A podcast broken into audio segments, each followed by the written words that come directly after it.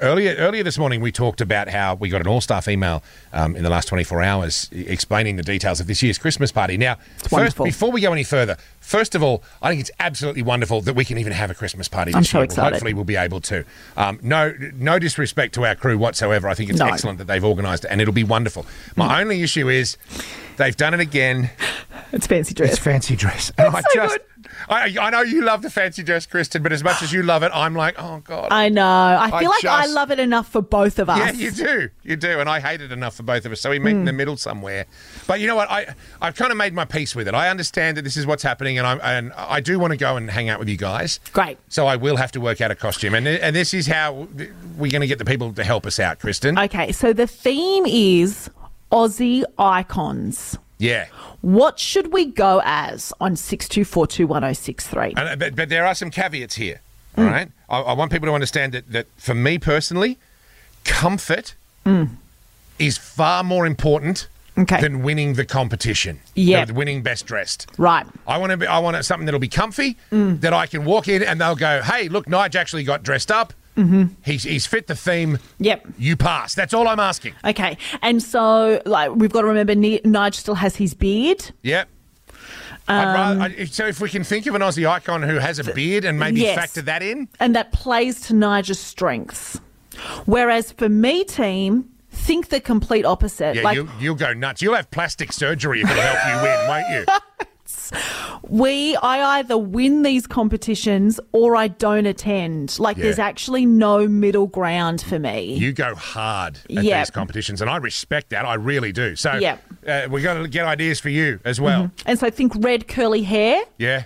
Just as we were coming out of Smash Mouth, I was like, oh, should I go as Gladys Berejiklian?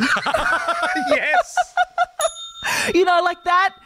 How many Something blazers like do you own? that. Oh, wouldn't it be funny? Yeah. Oh. You have to get a, bl- a, a like a brunette bob wig. Mm. You could do that. Kai from Palmerston, thanks for your call in advance, sir. You have a suggestion as to what uh, Kristen and or I could go as? Yeah, well, especially the way you've been grumbling all morning, Nige, you Hmm. should go as uh, aggro and Ranger Station. Ranger Stacey and Agro. Oh, that's You know, actually that's a, a- really good one.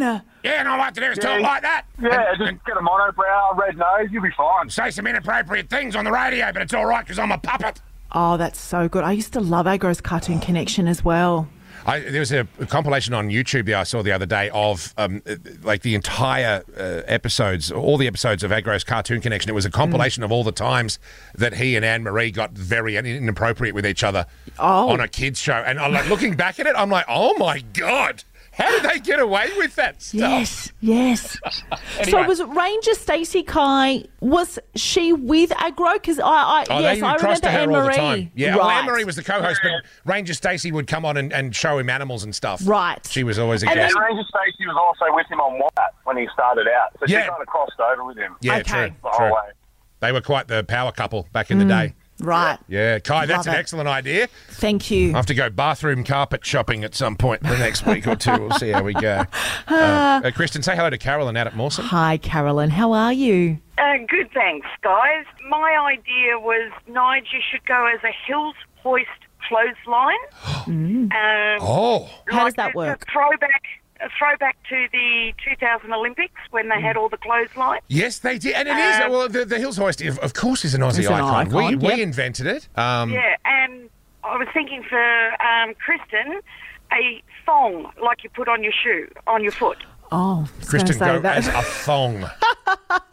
yes. Okay, so a giant song. we, we get a piece of rubber. Yeah, I'd have to go to Clark Rubber. Hey. Yeah.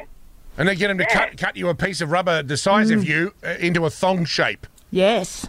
Oh. And how do we do the Hills Hoist? Maybe like a mini one on top of a hat with coat hangers. Would that work?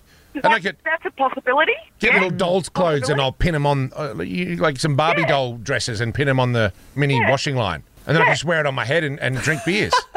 At least then you could wear normal clothes and just have something on your head. It's easy to take off. True. Very true. Carolyn, to use an Aussie phrase, you're an ideas man. Mm. And I love it.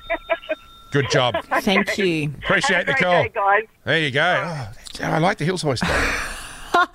I'm just picturing the thong and just getting around for the entire day. with it sort of strapped to your back. or do we just cut a hole in it for your face to show through?